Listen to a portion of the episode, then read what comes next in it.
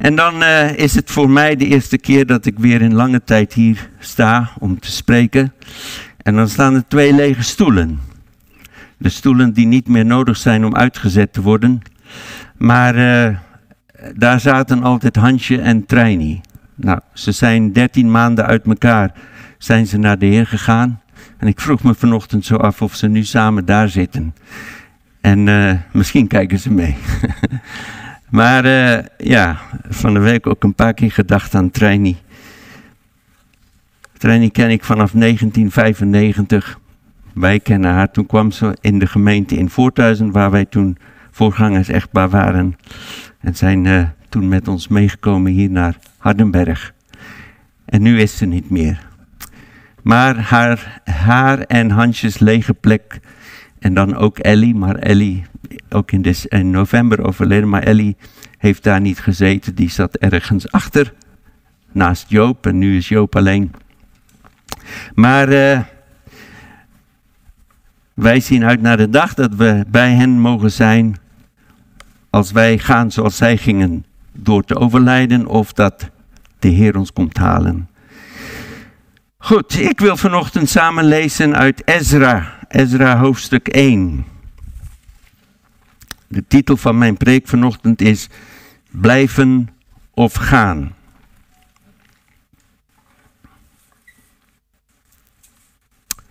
De achtergrond, heb ik al eerder geschetst, is dat uh, God steeds het volk Israël gewaarschuwd heeft dat ze zich moeten bekeren en terug moeten komen naar hem toe.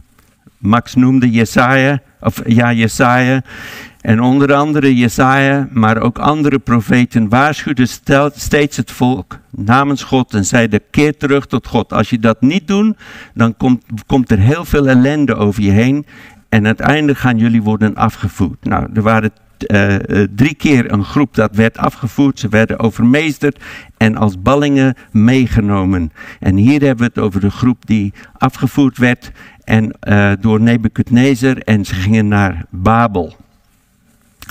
En uh, nou zijn ze daar een hele tijd geweest. Jeremia had ook gezegd hoe ze daar moesten leven. En nu komen we in Ezra hoofdstuk 1 vers 1. In het eerste regeringsjaar van Cyrus of Kores de koning van Perzië, waar deze Joden woonden, liet de Heer in vervulling gaan wat hij bij monden van Jeremia had laten aankondigen. Hebben jullie de tekst? Ja, oké. En wat had Jeremia aangekondigd? Wat hij had aangekondigd staat in Jeremia 29, vers 10. En dat was dat, Jezus, eh, dat God had gezegd dat wanneer jullie 12, 70 jaar in Babel zijn geweest, dan zal ik naar jullie omzien en mijn belofte gestand doen en jullie terug naar Jeruzalem laten keren. Zo dat is de belofte waar, waar eh, Kores of Cyrus aan wordt herinnerd of wordt uitgelegd, want hij was geen Jood. En dit sprak hem aan. En dan ga ik verder in vers 1 van, Jerem, uh, van Ezra 1. God zette de koning ertoe aan om in zijn hele koninkrijk mondeling en ook schriftelijk het volgende eh, besluit bekend te maken. Dit zegt Kores, vers 2, de koning van Perzië. Alle koninkrijken van de aarde heeft de Heer, de God van de hemel, mij gegeven. En hij heeft mij opgedragen om voor hem een tempel te bouwen in Jeruzalem, dat in Juda ligt. Het is niet zeker of, je, of uh, uh, Cyrus een, God, een man was die God als de enige God erkende. Als hij hem wel erkende, was het dat hij had ook andere goden. Maar er is iets dat hem aansprak van die levende God, dat hij iets van gezien had, ook door de mensen die daar als ballingen leefden, waardoor hij nu wordt aangesproken en ziet dit als een opdracht van die levende God, dat hij voor die levende God een tempel moest bouwen of herbouwen in Jeruzalem. Vers 3. Dit is wat hij dan aan dat volk zegt, die Joden die daar in ballingschap leven. Laten al degenen onder u die tot zijn volk behoren, zich met de hulp van hun God naar Jeruzalem in Juda begeven, om er de tempel van de Heer weer op te bouwen. De God van Israël, de God die in Jeruzalem woont. En ik kan me voorstellen dat als ik daar 70 jaar heb gewoond, onder deze Persische koning, en dit aanbod wordt nu gedaan, een oproep om terug te keren, dat ik de vraag zou hebben gesteld, blijf ik of ga ik? Blijf ik of ga ik? Het is makkelijk voor ons om te zeggen van natuurlijk had ik gegaan, want het was een belofte van God die hij gemaakt heeft. En het allerbelangrijkste voor mij is de tempel in Jeruzalem en daar wil ik aan gaan meebouwen. Maar dat is makkelijk voor ons gezegd die hier zitten. Deze Joodse ballingen hadden zich gevestigd in Babel en hadden het goed. Ze hadden grote vrijheid in Perzië en ze genoten van een relatief vredig leven daar. Ze hadden een heel nieuw leven opgebouwd nadat ze waren afgevoerd en gebracht naar Babel. Velen waren in de tussentijd getrouwd en waren begonnen met gezinnen. Hun kinderen gingen daar naar school. Ze hadden de taal geleerd. Ze waren bekend geraakt met de cultuur. En als je ooit van één cultuur naar een andere cultuur bent geweest, en ik heb het niet over alleen Voorthuis en naar Hardenberg, want daar zit ook alweer een cultuurverschil in. Maar van één taal naar een ander, van één grote cultuur naar een andere cultuur, dan weet je dat het wennen is. En deze mensen zijn daar gewend geraakt aan de gewoontes van de mensen waaronder zij woonden. Ze hadden hun eigen huizen gebouwd, want dat had Jeremia ook gezegd. Als jullie dan worden afgevoerd naar dat land, bouw jullie huizen. Zet je in voor de vrede van die stad. Bid voor hun leiders. Wees daar tot zegen. En dat hadden ze ook gedaan. Ze hadden daar hun vrienden gemaakt. Ze waren daar bekend geraakt. Het ging hen goed. Sommigen hadden goede banen en sommigen waren zelfs begonnen met eigen bedrijven. Dus als de keus komt om te gaan of te blijven, dan is het niet zomaar, oh ja, dat is wat God wil, we gaan. Verplaats het in je eigen situatie. Bovendien was een dergelijke reis naar Jeruzalem moeilijk en kostbaar. De reisomstandigheden waren zeer slecht en gevaarlijk. Zo'n reis duurde vier maanden. Vier maanden. Wij stappen in een vliegtuig en zijn maximaal 36, 39 uur onderweg naar de verste plek. Of als je naar Nieuw-Zeeland gaat, nog misschien iets langer. Dit duurde vier maanden. Overdag was het heet, de zon brandde. S'nachts kon het heel koud worden. Er waren gevaarlijke dieren, maar er waren ook uh, um, uh, bandieten, ehm, overvallers en dat onderweg.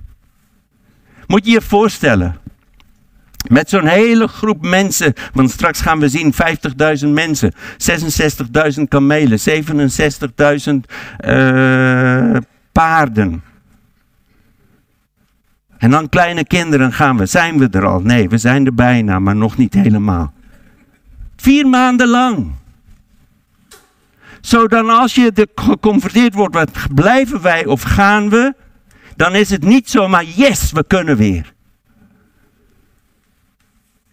En als ze dan uiteindelijk in Jeruzalem zouden aankomen, zouden ze een stad betreffen dat helemaal verwoest was. Een tempel dat verbrand was. De omliggende gebieden waren verwoest en het was een puinhoop. En de mensen, die paar mensen, die Joden die daar waren achtergebleven, want dat waren de armen die ze niet hadden meegenomen, die waren nu vijandig als deze mensen zouden terugkomen, want ze spraken iets anders. Ik weet niet altijd wie ik ben. Als ik hier ben, dan vragen mensen waar kom je vandaan als ze me horen. Als ik in Zuid-Afrika ben, zeggen ze je klinkt als een Nederlander. Het is allemaal veranderd. Uiteindelijk moet ik het weten, ik ben een hemelse burger. Maar dat zou ook met deze mensen gebeuren. Als je dat hebt meegemaakt, dan voel je daar iets meer van. De beslissing om te gaan zou betekenen dat ze veel zouden moeten opofferen en op moeten geven. Dat ze een lange gevaarlijke reis zouden moeten maken, dat wisten ze. Dat ze zouden gaan naar een verwoeste stad en naar een omgeving dat met moeilijke omstandigheden en mogelijk vijandig tegenover hun was. Genoeg redenen dus om te besluiten in Perzië te beblijven met het eigen bedrijf dat goed runt, bijna op pensioen of met pensioen. Kinderen gaan bijna trouwen of zien uit naar opa en oma worden. En om dan te gaan naar zo'n verwoeste stad en je daar helemaal in te zetten en de mouwen, eh, de armen uit de mouw te trekken enzovoorts enzovoorts enzovoorts. Zo, het was niet een eenvoudige keuze om te zeggen van yes, wij gaan. En toch bestond de eerste groep dat terugkeerde, dat kunnen we lezen in hoofdstuk 2, gaan we nu niet doen bestond zo uit zo'n 50.000 mensen, Joden. De hele gemeenschap telde, staat er in vers 64, 32, 42.000 en een paar honderd personen. En daarbij kwamen nog 7.000 ruim slaven en slavinnen. En dan hadden ze nog 200 zangers en zangeressen. Zo onze groep zou te klein zijn om mee te gaan. 66.000 paarden, zoals ik zei, 245 muildieren, 67 kamelen en 600, 6700 ezels. Allemaal klaar om die vier maanden reis, moeilijke reis te gaan maken. Echter, de meeste Joden kozen ervoor om in Babylon te blijven. Jaren geleden in Voorthuizen heb ik door Ezra gepreekt. Dat ga ik deze keer niet doen, er zijn dingen uit Ezra. Maar mijn aandacht ging toen uit naar de groep die ging. Maar ik zag over het hoofd, en dat heb ik nu deze keer meer gezien, dat de meerderheid niet meeging. En dan is de neiging om te denken van zij willen God niet dienen. Zij willen geen opofferingen maken. Ik zei al, uh, wel, nee, laat, ik kom, kom erbij. Maar deze mensen besloten, ondanks het feit dat de Persische koning nu de gelegenheid gaf voor hen om te kunnen gaan, en ondanks het feit dat ze misschien hun opa's en oma's hebben horen zeggen van, oh, wanneer komt dat die dag van de 70 jaar ten einde dat we uiteindelijk weer terug kunnen gaan naar de tempel van de Heer kozen deze mensen om te blijven. Daniel bijvoorbeeld en zijn drie vrienden bleven in het land van hun veroveraars. Was niet precies deze periode, maar in die periode, zij bleven. In alle waarschijnlijkheid hoorden de ouders van Esther bij de groep ballingen die niet naar Jeruzalem terugkeerden. En ook Mordecai bleef. En deze bekende mensen uit onze Bijbelverhalen, deze bekende mensen, evenals de meeste Joden, kozen ervoor om in een heidens natie te blijven en onder niet-christelijke leiders God te blijven dienen. En daar gebruikte God deze mensen, de namen die ik genoemd heb. Hij gebruikte hen. Hij zette hen in. Hij had hen voorbereid voor een belangrijke taak. Sommigen werden heel belangrijk, zelfs een koningin van een van die heidense mensen. En hij zegende deze mensen. Want wat had Jeremia gezegd? Als je naar die plaats gaat waar je als ballingen wordt afgevoerd, wees daar tot zegen. Ga niet over alles zeuren, maar zet je in voor het koninkrijk van God. En dat hebben deze mensen gedaan. En ze waren daar tot zegen. En ze waren daar tot zegen van de mensen. Blijven of gaan. Het is duidelijk dat wij niet voor een dergelijke keuze staan. Toch worden wij geregelmatig geconfronteerd met de keuze van blijf ik of ga ik? En de vraag of je moet blijven of gaan heeft niet per se te maken met ergens letterlijk blijven of in een situatie, of letterlijk gaan uit een plaats of naar een andere situatie. Het betekent ook niet zo noodzakelijk dat het een keuze is tussen goed of kwaad. Het kan te maken hebben met de keuze tussen twee of meerdere goede mogelijkheden of dingen. Zo, het is niet negatief en positief. En ik wil een paar praktische dingen daarin noemen. En ik wil ook dat we nadenken over waarom blijf ik waar ik ben, waarom blijf ik doen wat ik doe. Hoe goed dat ook mag zijn en hoe goed dat mag zijn dat dat is wat God toen aan mij gegeven heeft, maar mogelijk nu wil dat ik terug ga naar Jeruzalem om mee te bouwen daar. De allerbelangrijkste keuze tussen blijven en gaan heeft te maken, wat mij betreft, met wat we doen met Jezus Christus. Daar begint alles mee. Blijf ik zonder Jezus leven? Of ga ik mijn leven aan Hem toevertrouwen? Vanwege wat Hij voor mij gedaan heeft. Daar begint het allemaal. Jezus zei in Matthäus 11, vers 28: Kom naar mij, jullie die vermoeid zijn en onder lasten gebuk gaan. Dan zal ik jullie rust geven. En om mij heen zie ik alleen maar mensen die vermoeid zijn, gebukt gaan aan allerlei lasten. En Jezus roept jou en mij en hij zegt: Kom bij mij. Ik wil die last van je afnemen. Ik wil je leven perspectief geven. Ik wil je een overvloedig leven geven. Ik wil je leven zin geven. Ik heb een doel voor je leven. Kom naar mij. De keuze is: blijf ik hier of neem ik die stap om te komen bij Jezus? Blijven of gaan? Johannes 7, vers 37, dat, daar staat dat Jezus op de laatste dag van het feest, de hoogtepunt van het feest, in de tempel opstond en hij riep: Laat wie dorst heeft bij mij komen en drinken. Weer eens, wat doe je met Jezus? Een keuze om te blijven waar we zijn of te gaan naar Jezus en bij Hem te komen drinken. Zodat de stromen van levend water door de Heilige Geest in ons mogen gaan. Zodat weer eens wij mogen genieten van het eeuwig leven dat Hij voor ons heeft. In Johannes hoofdstuk 1, vers 12, daar schrijft Jezus, uh, Johannes over dat Jezus gekomen is in de wereld, maar de wereld wees hem af. Maar daartegenover waren er degenen, en daarover zegt hij, maar allen die hem aangenomen hebben. Allen die bereid waren om naar Jezus te komen, te gaan van waar ze waren. Niet te blijven in waar ze waren, maar om te gaan naar Jezus. En hem hebben omarmd en hen zijn werk van het kruis hebben toegeëigend. Aan hen, hun heeft hij macht gegeven kinderen van God te worden.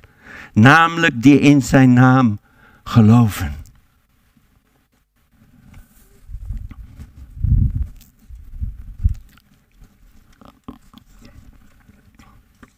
Ik heb een drie maanden niet gepreekt, ik moet weer wennen.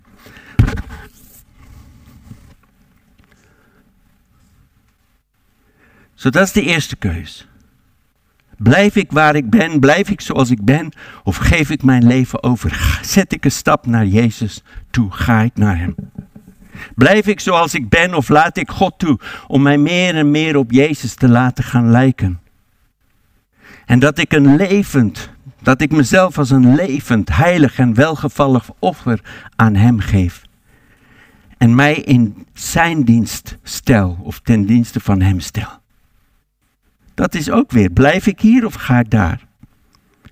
Blijf ik denken en doen zoals ik dat nu doe of ga ik veranderen door mijn gezindheid te vernieuwen om zo te ontdekken wat God wil en wat Hem welgevallig is? Maar die keuzes worden wij mee geconfronteerd in ons dagelijks leven. Ik heb een paar opgenoemd. Moet ik deze opleiding volgen of juist een andere? Ga ik naar deze school of naar die ander? Blijf ik hier of ga ik daar? Blijf ik alleenstaand of ga ik trouwen? Of blijf ik in deze relatie terwijl ik voel dat God wil dat ik deze relatie kap, zoals in mijn geval was? Of ga ik naar wat God voor mij heeft? Blijf ik knokken voor mijn problematisch huwelijk? Of kies ik de makkelijke weg en ik ga eruit? En ik weet dat in onze midden zijn er een aantal mensen die gescheiden zijn. En jullie hopelijk weten mijn houding. Dat God is een vergevende God. Dat, uh, dat huwelijk niet het uh, onvergetelijke of onvergeeflijke zonde is. dat God ook de God van herstel is.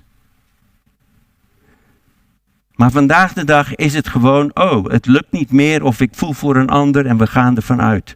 Blijf ik dan strijden en knokken en me geven of stap ik uit voor dat wat makkelijker lijkt? Moet ik een thuisblijfmoeder zijn of een huiswerk, uit, huiswerkende moeder? Dat is ook een discussie waar wij soms mee te maken hebben. Moet ik hier blijven werken of juist een andere baan nemen? Of een promotie binnen de baan? Moet ik deze behandeling of operatie ondergaan of juist niet? Ik sprak van een week Michiel. Het is een heel reëel iets voor hem, maar ook voor andere mensen. Blijf ik hier of ga ik daar? Doe ik mee aan dit project of missie of doel of niet? Blijf ik een passieve toeschouwer of zet ik me in als een enthousiaste medewerker? Hier in de gemeente, maar of in de kerk waar je bent. Blijf ik meelopen in het gereel van deze wereld of ga ik op God vertrouwen en leven volgens Gods woord en de principes die daarin staan? Ondanks de toenemende druk dat op ons afkomt.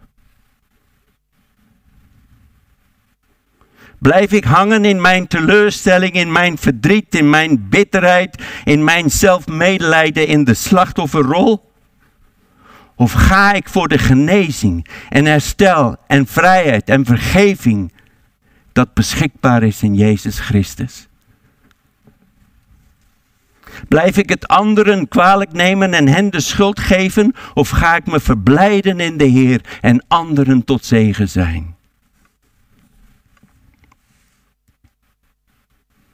Ben ik tevreden met de status quo van mijn leven, huidig leven? Of ben ik bereid om God te vertrouwen en te doen wat Hij van mij vraagt? In deze periode zijn er een aantal dingen waar ik mee bezig ben geweest, ook vanuit mijn stille tijd. En ik moest kiezen wat ik allemaal uitlaat. In mijn preken, preken. Maar ik wil even gaan naar Spreuken 3 dat mij heeft aangesproken in deze context.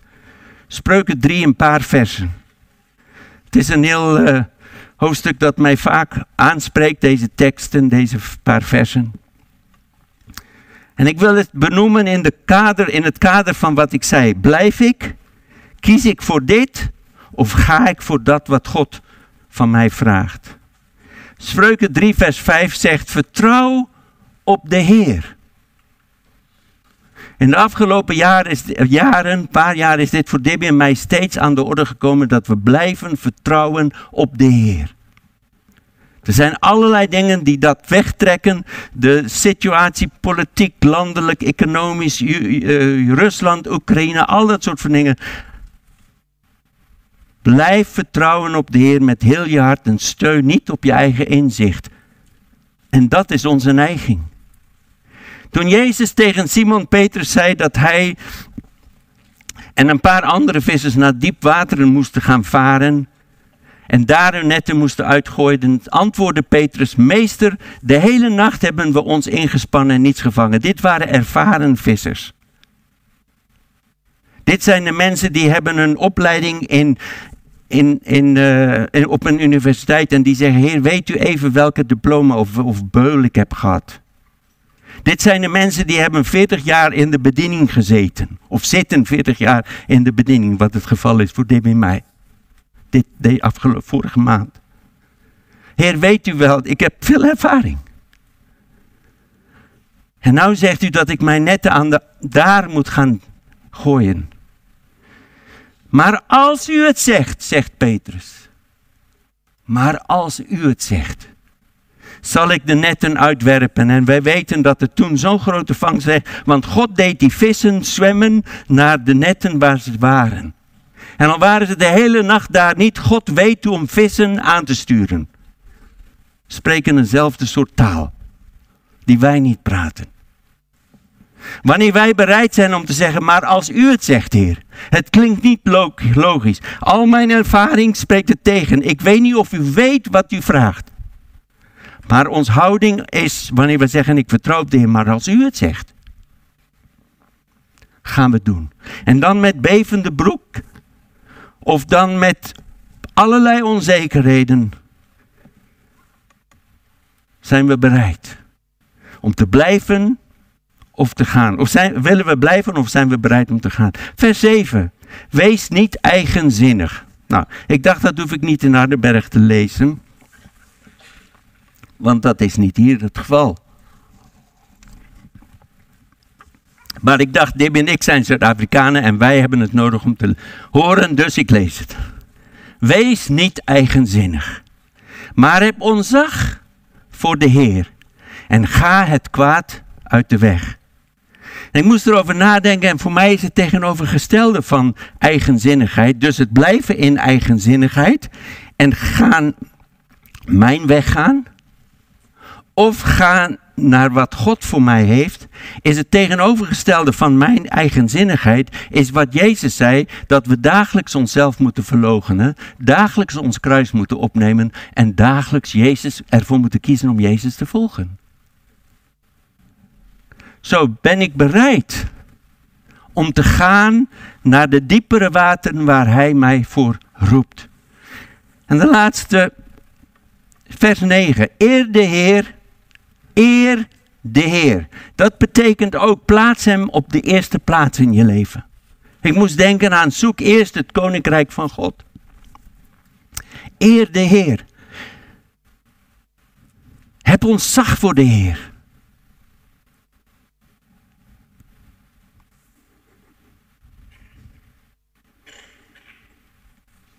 maar gaat het in dit geval specifiek. Met al je rijkdom, met het beste van de oost. En ik vraag me af hoe dat in ons leven is. Geef ik een stukje van mijn leven dat, oké, dat maakt niet zoveel uit, Heer, dat kunt u hebben. Stukje van mijn bezit, stukje van mijn tijd, stukje van mijn geld. Of eer ik de Heer met alles wie ik ben en alles wat ik heb. Blijf ik mijn bezittingen in mijn eigen voordeel gebruiken zoals wereldsmensen dat doen? Of ga ik gebruiken wat ik heb voor dat wat eeuwige waarde heeft? Blijf ik hier? Of kies ik om die weg te gaan die God voor mij heeft? Gebruik ik mijn gaven, mijn talenten, mijn tijd, mijn bezit, mijn geld, mijn woorden op een manier dat het, koninkrijk van God ten goede komt? En zijn werk hier op aarde ondersteunt, of juist niet.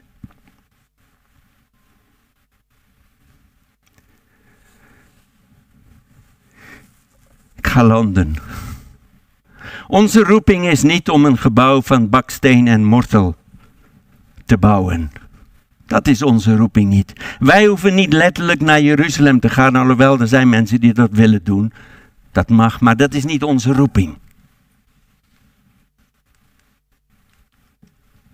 God is niet geïnteresseerd in een gebouw.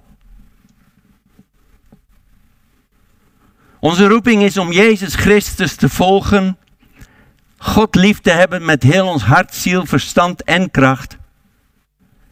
Hem gehoorzaam te zijn en voor Hem te leven. Dat is onze eerste roeping. Om verloren mensen bekend te maken met het goede nieuws over Jezus Christus. Onze verlangen moet zijn om Gods koninkrijk te zien komen. En dat zijn wil geschieden hier op aarde zoals in de hemel. En ik hoor dat vaak ook worden gebeden en ik hoor mensen dat noemen. Maar soms is het in hun denken, als ik dat zie in hun leven, iets vaags.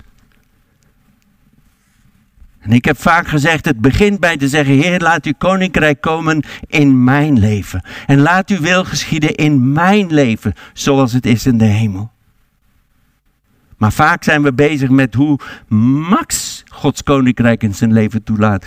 En hoe dat Harold Gods wil in zijn leven laat gebeuren. En dat is precies wat de Fariseërs deden en de Sadduceërs. Zelf rechtvaardigen. In plaats om te zeggen, Heer, heb medelijden op mij en laat uw koninkrijk komen in mij. En dan naast mij is het in mijn gezin, in mijn familie. En daarnaast is het in de verantwoordelijkheid die we hebben in de gemeente. Laat uw koninkrijk hier komen. Koninkrijk komen betekent, ook dat kan vaag zijn, maar laat, betekent, laat Jezus hier regeren. Laat Hem het hier voor het zeggen hebben.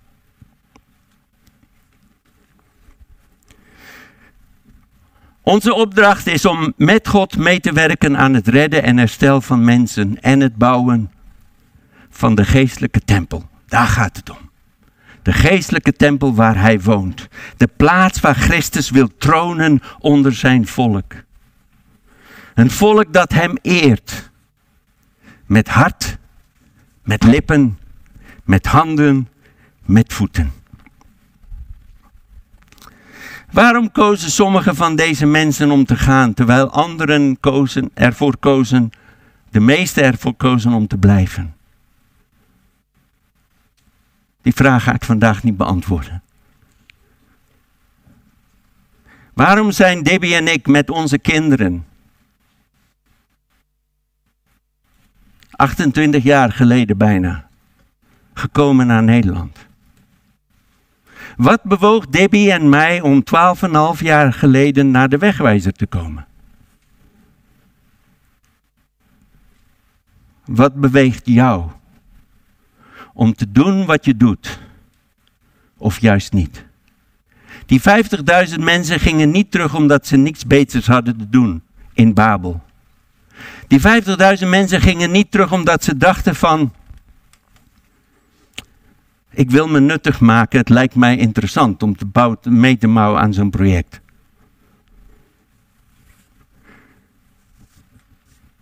Die 50.000 mensen zeiden niet: oké, we kijken eerst of er andere vrijwilligers zijn. Als er niemand vrijwillig zijn hand opsteekt, oké, dan zullen wij gaan.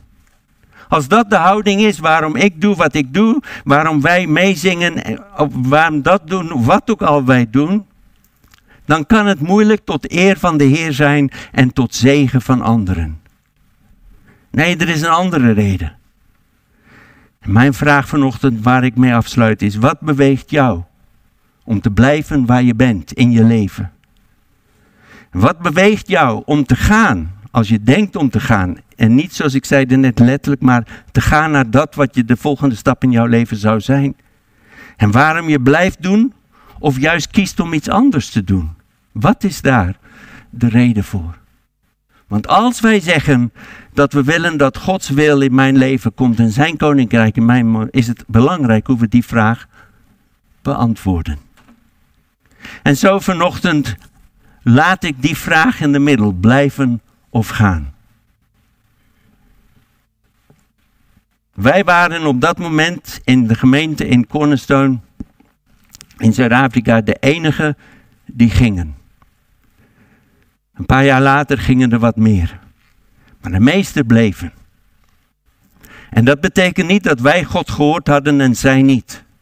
Om te blijven moet je ook God horen. Of om langer te blijven. Zo, het is niet van het goed of kwaad. Maar we staan allemaal op een keus. Voor een keus. De wereld om ons heen verandert. En God is bezig met ons. Vooral met ons om zijn doel te vervullen. Hij heeft een plan en hij zal het volvoeren of vervullen. Ik weet niet wat het juiste woord is.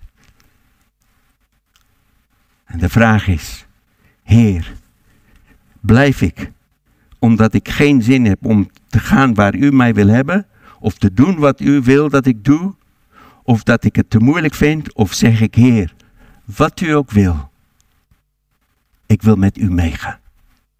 Vader,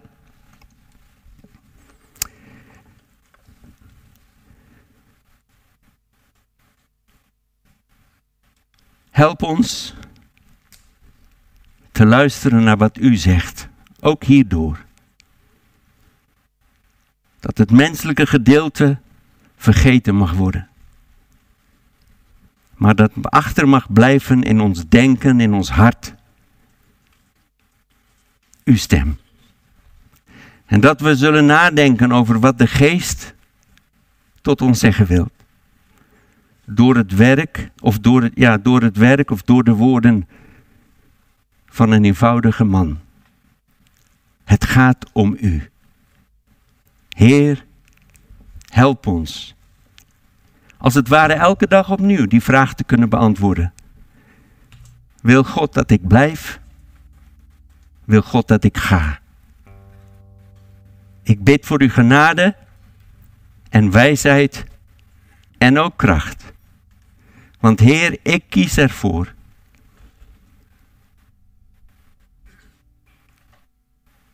Om te willen doen wat u vraagt. Dat is mijn verlangen. Het lukt niet altijd en soms vind ik het ook moeilijk, maar Heer, dat is mijn keuze. En ik wil vragen dat u zo in ons harten wil werken, dat we allemaal samen met Josia zouden zeggen, aan het einde van zijn leven, toen hij zei, ik en mijn huis, wij kiezen ervoor om de Heer te dienen, dat we allemaal zeggen, Josia, we gaan met je mee. En dan hebben we het nu over een andere Josia. De Josia. Jezus Christus. En dat wanneer wij u horen dat u zegt, toen gevraagd werd, waar verblijft u? Toen zei ik, kom maar mee en ontdek. Wij willen met u, Heer Jezus, meegaan en ontdekken wie u bent en wat u hebt voor mij, voor ons, in uw plannen. O Heer, wees ons genadig. Amen.